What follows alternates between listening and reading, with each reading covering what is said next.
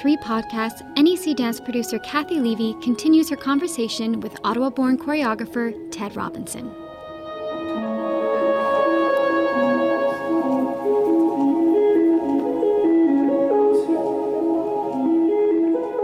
I, I want to go back to this idea of Tedd, the artistic director, because Ah, I mean that is a completely different um, beast, if you will, than than the social dancer, the Lindsay Kemp student, the the the guy who's jumping in the on the in the car to go out to Banff. I mean, artistic director, even the title comes along with so much responsibility. So That's right. How the heck did you agree to do that?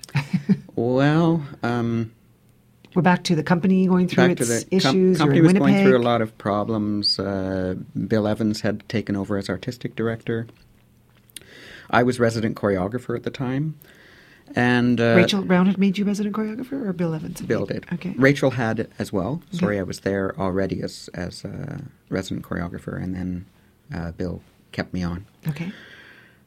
And another event happened in that uh, Deanne and I had a child. So responsibility came upon me, and I had been avoiding it like the plague. And uh, it it just sort of started to happen. I was 32 years old, and You had a baby girl. Had a baby girl, Rebecca. And uh, we were very happy. Deanne and I were starting off. Uh, we had we had performed in Momentum, a duet that I'd done, and and I had these plans of going on for um, uh, making duets for us, and and sort of doing. Uh, that's how I, I saw things happening for me, and it was quite exciting. And uh, then Deanne got pregnant, and uh, we settled down in Winnipeg. And uh, I was doing an evening at Contemporary Dancers at the, in the spring before Rebecca was born in July. And everything was fine. Deanne was earning $100 a week after Rebecca was born, and I was earning $100 a week uh, teaching stretch classes at, a, at a, an aerobic studio. And we were very happy. Just fine. And then that September, Bill phoned and said he wasn't coming back. And so they didn't do another search because they'd just done a search and they hauled me out of class. Uh, they being Ron Keenberg and Ev Polish. Ev Polish was managing the company. I Ron Ev, Keenberg yeah. was the uh, was the president of the board, and they presented to me the option of taking over the company, and I said no. Okay. Of course. And then I remember Ev saying, You have a wife and a child. so the guilt set in. So it took about, you know, half an hour, 45 minutes. And, and I said, Okay, I'll, I'll do that. so the reluctant leader was, was there. So I took over. That was the 20th anniversary season. Wow. And was it the season already set, or did The you? Season was already set. Okay, so all of a sudden you're on everybody's radar screen. I mean, I remember this. Yeah. I was at West working for a company, and I remember hearing about you taking over the company. Of course, I didn't know at the time that you were the reluctant artistic director, but Uh-huh. this was a pretty big deal. Yeah, I mean it was it was scary because I, I, it was there were ten major modern dance companies in Canada at the time. When we say major, funded by the Canada Council, Right. let's say that. Right. So um, all of a sudden there was a young thirty-two-year-old guy taking over all the stuff with only five years of professional experience. And also, you, you were dealing with the founder syndrome because That's if I remember what was going on in 1984 in Canada, we had Anna heading Anna Wyman Dance Company and Paula Ross still running Paula Ross Dance Company, and the list goes on. Mm-hmm. Yeah. So here you are, sort of the new kid taking over from essentially Rachel. That's right. Who had was the founder of the company 20 years earlier. hmm And I don't think Christopher certainly hadn't taken over from the triumvirate yet. No, no, no. From Toronto Dance Theatre, no. and uh, I think everybody was, else was still in place. Mm-hmm. So I was like the the first one to sort of break that mold. We worked out something, Rachel and I. I think. Well, she still had a a, a, a stake in the company. A, a She she still there? did, yeah, yeah. I was trying to, but I was very careful. I was trying to make it my own. Mm-hmm. So I, I didn't want it to be. I wanted to change the image of the company, and I had the support of the board. You know, after the first year, I, did- I let it go for a year, basically. You let what go for a year? I'm sorry. Uh, the the image of the company as it was. Mm-hmm. You know, I sort of let things. Uh, I didn't want to change things drastically. We continued as it was planned. And then during that year, I took a look at that and said, "Well, do I really want to do this?" Or so I kept I kept it uh, a rep company for the next year, but I just wanted to make sure that I invited the choreographers that I wanted. I wanted to make it young, new, current. What did you like best about being the head of an art- artistic company like that? What was the most wonderful thing making those choices? You know what the best thing was was the the festival. Okay. That's what I enjoyed the most, in a sense, because ah, it was, so you're a curator at heart, a yes, producer at heart. I, okay. I am actually. I, I think I like that. Um, I certainly I enjoyed working with the dancers every day, but but they were my peers at one point, and then all of a sudden I was their leader. So that that was often difficult. It was easier in in, in the later years because I felt there was a separation there. In other words, when you had younger dancers come in? Yeah. Okay. And Deanne was in the company? Deanne was in the company. So your partner, the wife of your, the, the mother of your child is in the Yeah. company as well. So that's Yeah. an interesting issue. Yeah, there was. Okay. And uh, most of the people in the company ha- remained there and were there for the six years I was artistic director. A lot of them. So but you, but you brought in some new young ones as well. had to, yeah. Okay. Yeah. All right. As and did you start the festival? Uh, it was, it was Bill Evans's sort of idea, but it wasn't really a festival. He was he put it on as a show, and he and it was basically to celebrate the 20th anniversary. He called it a festival of Canadian modern dance, and he invited three people to share a show with contemporary dancers. Okay. and that was all that he had planned to do. It wasn't an ongoing thing. Okay. So what we did was that we took it off the season and we made it a separate item. We raised money separately for it. It was uh, it started off as two weekends and and some a couple of uh, dates in between. And What was the first year that you did it in that format? Was it 87 or 88? no, it would have been 80, 1985. 1985. So before the same year as the Festival International Nouvelle Danse started in Montreal. There we go. Okay. And um, two years before the annual Canada Dance, um, Dancing Canada conferences morphed into To- the Canada Dance Festival. That's right. And it was an annual event, was it not? It was an annual event. Yeah. in May or something, if I remember May. correctly. Yeah, that's Mhm. right. So May. Yeah. Okay. Yeah. And that was the thing you liked the most. I think so. I think that was the thing that that and also helped the company the most. So I it it was the I wouldn't say it was the easiest job, but it was the one that was the most different for me. Maybe that was what it was. Was that I was more used to choreographing and dealing with dancers in the studio.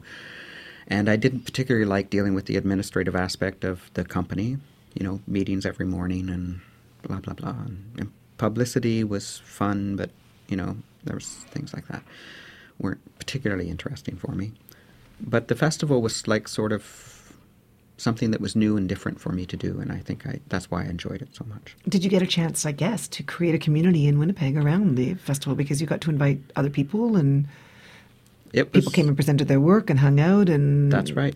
People used to stay at our house. We used to have people from the attic to the main floor. We used to have the whole Montanaro dance company used to come and stay at our house um, because they wanted to save on they they they invested I think two or three years and and our money wasn't tremendous. So anything that they could that if they could save money, they would.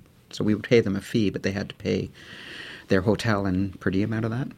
So they would say, well, "Can we stay at your house?" That's fantastic. Yeah, and there's stories with uh, even Susan McKenzie staying up in the attic and this kind of thing. It was fun.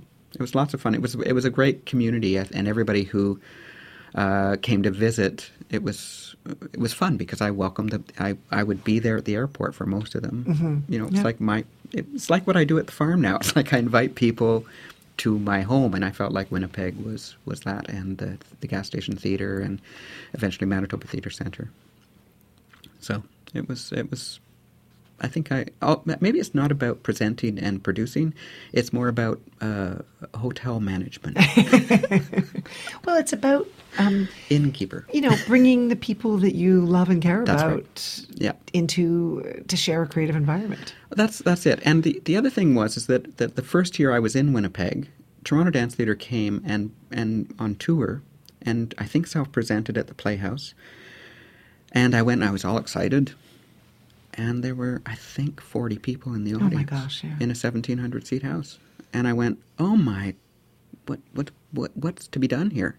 So I think that that was that's what I remember as being a catalyst to say we have to create an audience not just for contemporary dancers, but we have to create an audience for contemporary dance. Mm-hmm. So that was my my and and it's, I felt that they needed to see the best of the best in Canada. So that's what I tried to do.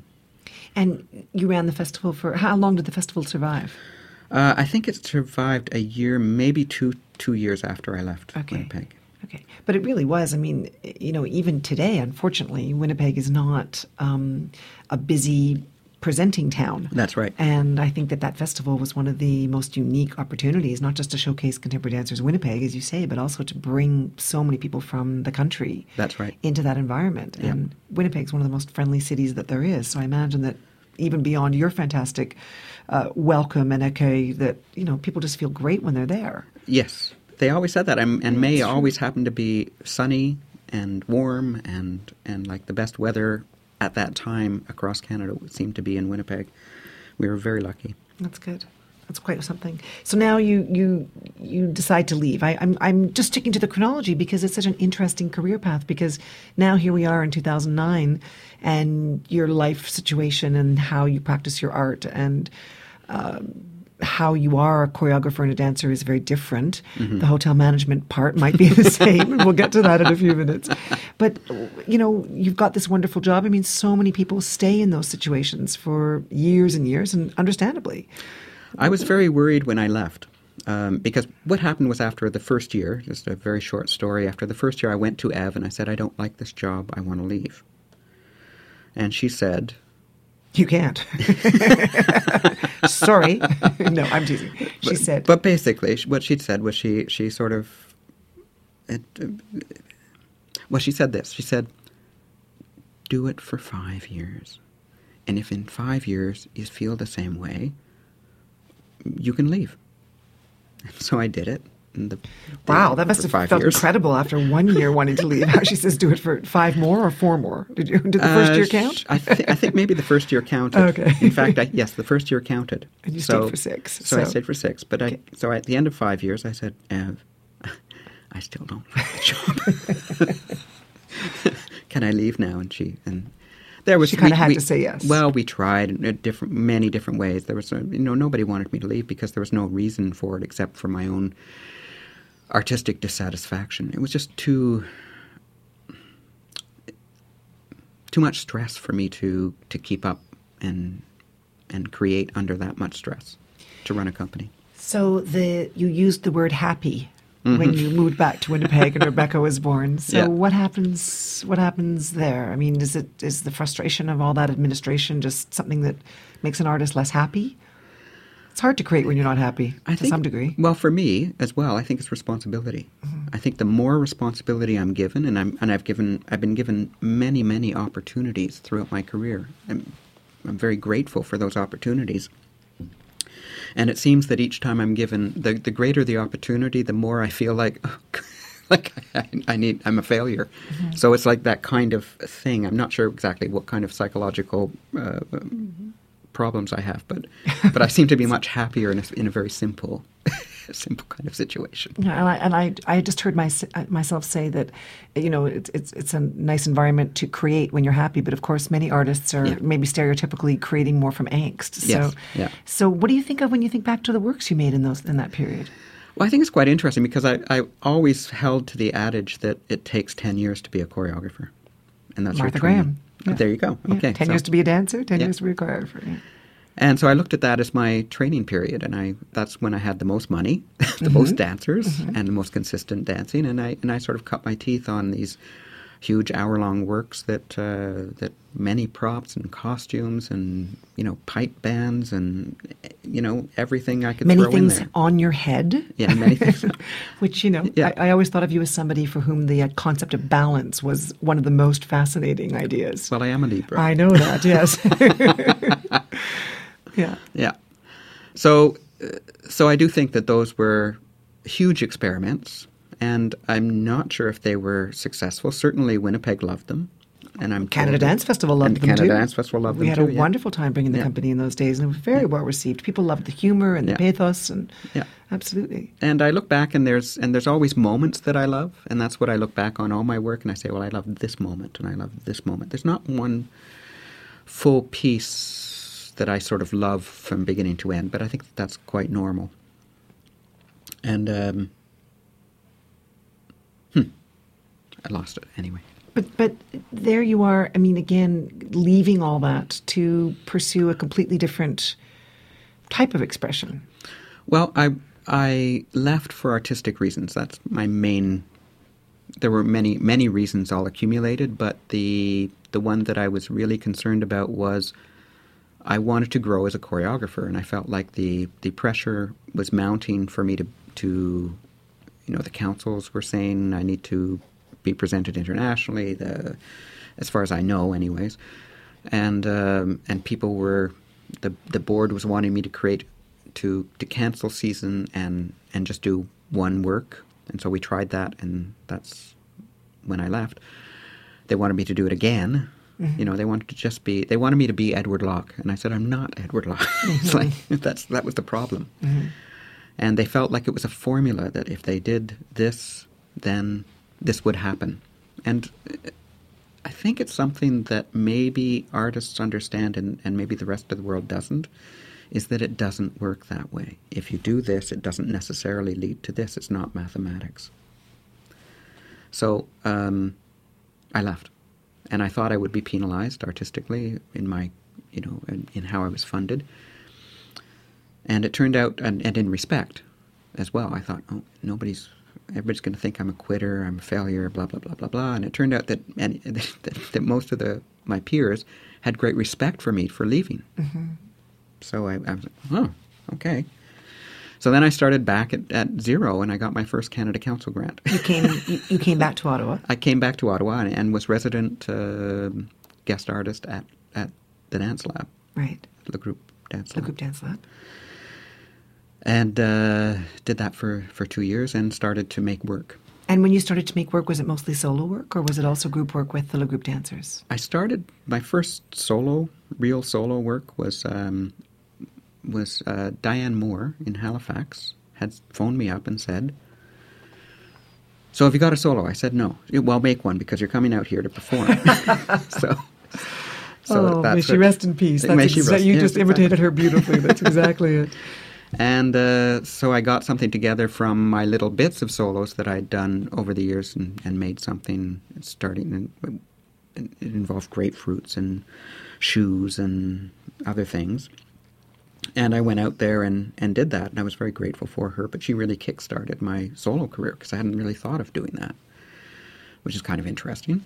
And um, then I, I went for a Canada Council grant to extend that into a full evening work called Antisocial Studies 1 through 21, inviting Mark Bueva and Fiona Drinnan, who had danced with me in Winnipeg, uh, to accompany on, me on that journey with that piece.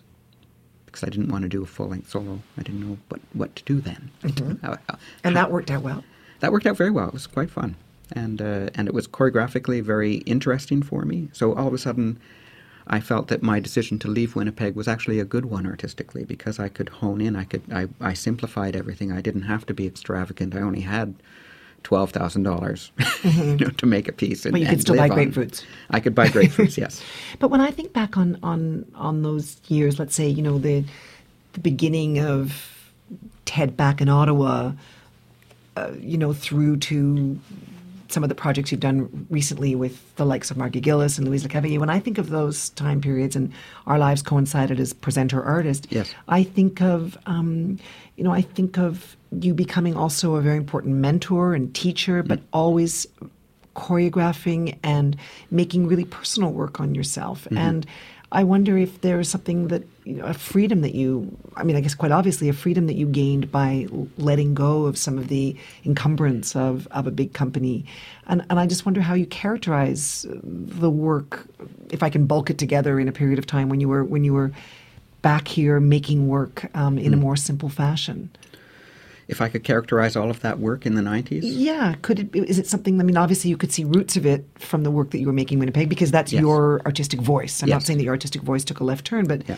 but you know, some of the ideas, some of the things I think about. We've, we've laughed about grapefruits and things on your head and the balancing, but also the use of costume and Yeah. and the interest in music and going back to some of your artistic influences and the musical side. You know, the just really thematic links from from one piece to the next. Is is that a you know, fair uh, assessment of sort of a bulk of work that came out in that decade? I think so as, as well. What happened was that I I started to study more. I think I study the art of choreography, maybe, so that as How I did you do that? well as I was mentoring more, Okay. that helped me, um, and I started to establish uh, a sense of individuality of uh, that I could make it on my own. I didn't need a company because uh, don't forget in the 70s if you were a young dancer if you didn't dance in a company you were nothing there was this idea out there there was no sort of an independent dancer was a failure who didn't get um, into a company Right. Good So- So, that whole sort of idea of the independent dancer that we have now just accept as uh, part of the milieu Yeah. really hadn't begun then. no Interesting. And I think the same thing with an independent choreographer. You needed a company, and uh, so there was all this that that leaving the company in Winnipeg uh, in nineteen. I think I left in ninety one finally. Um, was symbolic of that. It was like a big release, and pl- plus I left Deanne and Rebecca and, and, and house and holdings, and I just sold everything and and moved to Ottawa. So uh, there was all this. Uh, I th- there was a freedom, but it was really a scary kind of freedom, and uh, and I've done it several times since because it feels actually quite refreshing to sort of jump into that cold water of fear. And it's obviously worked for you because here you are so many years later still Still active. still active. Yes. Exactly. Yeah. So you're starting you're you're when you when you think of that when you say you studied choreography, what do you think it what would you say to a young choreographer now? Oof. What is it? How would you teach it? I mean, There's no way to teach it. because you have to have talent. I mean, Well, you you have have- to have that that artistic um, drive, that That's right. artistic connection. That's right. And so, therefore, what you do is you try and draw it out. And if people ask you to teach them to do something, basically you don't. I think that that's what happens. Is that if if if young choreographers come to me expecting to get something, um, it's really about what they can get out of me. It's not what I can get out of them, and and how they use that information and how I can be used to to uh, allow them to see a different viewpoint on what they're doing. The other thing that I tell them, I've been telling them recently, is to know your place in, to recognize your place in the milieu, and not and and so if you're if you're a regional choreographer, know that you're a regional choreographer. If you're a provincial one, you're a provincial one. If you're a national one, you're a national one. If you're an international one, you're an international one. But don't presume to be one or the other. And it's good to have um, have this in mind it doesn't mean you can change.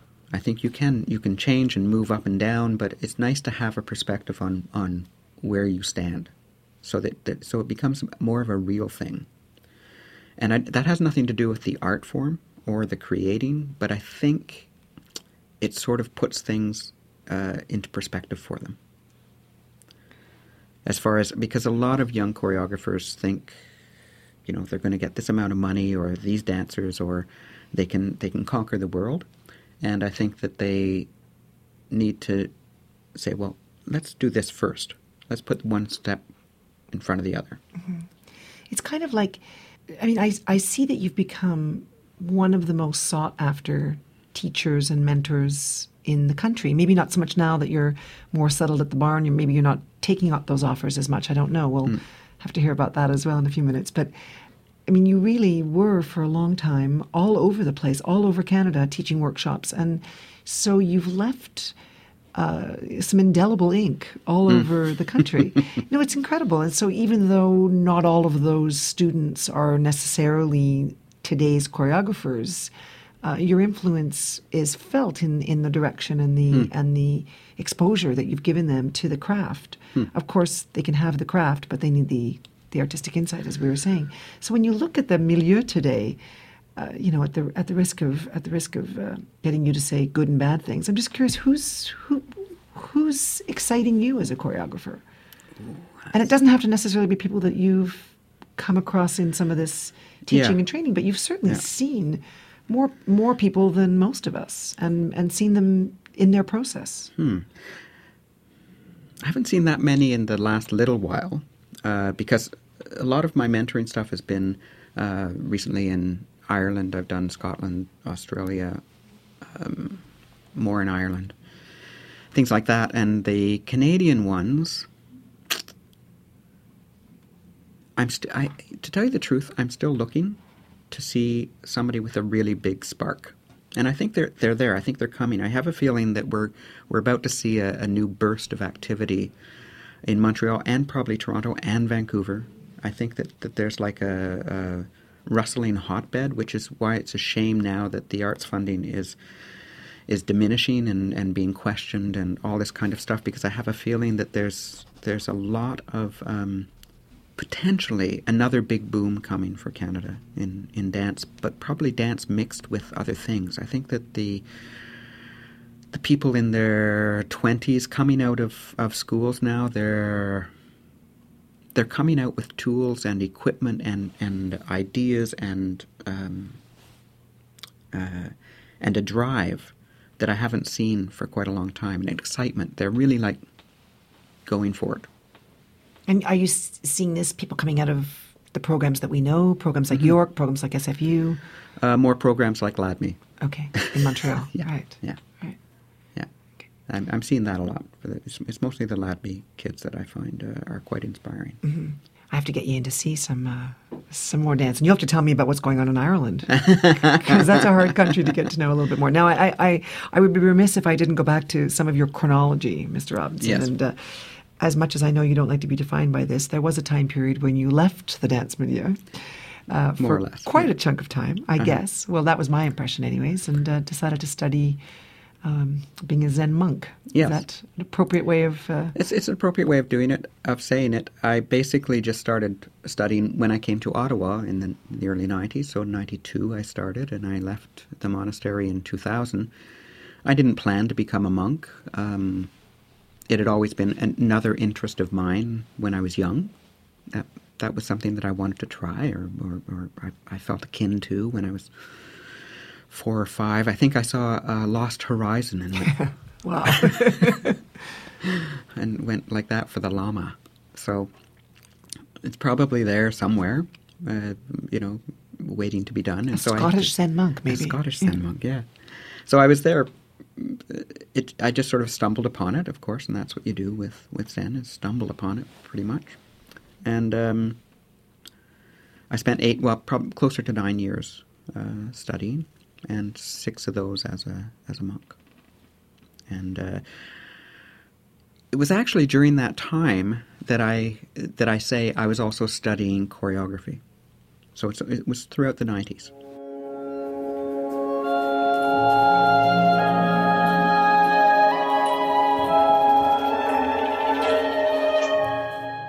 That's all for this edition of NAC Dance Podcast. Please join us next time for part three of the conversation with Tedd Robinson. Please send us your comments and questions. You can email us at nacpodcast at gmail.com. We look forward to hearing from you. Don't forget you can subscribe to this and other NAC podcasts by visiting nacpodcast.ca. There you will find past episodes, subscription links, and instructions on how to subscribe. You can also find us as a free subscription in the podcast section of the iTunes Music Store. Until next time, this is Larry Evans saying goodbye from Canada's NAC Dance.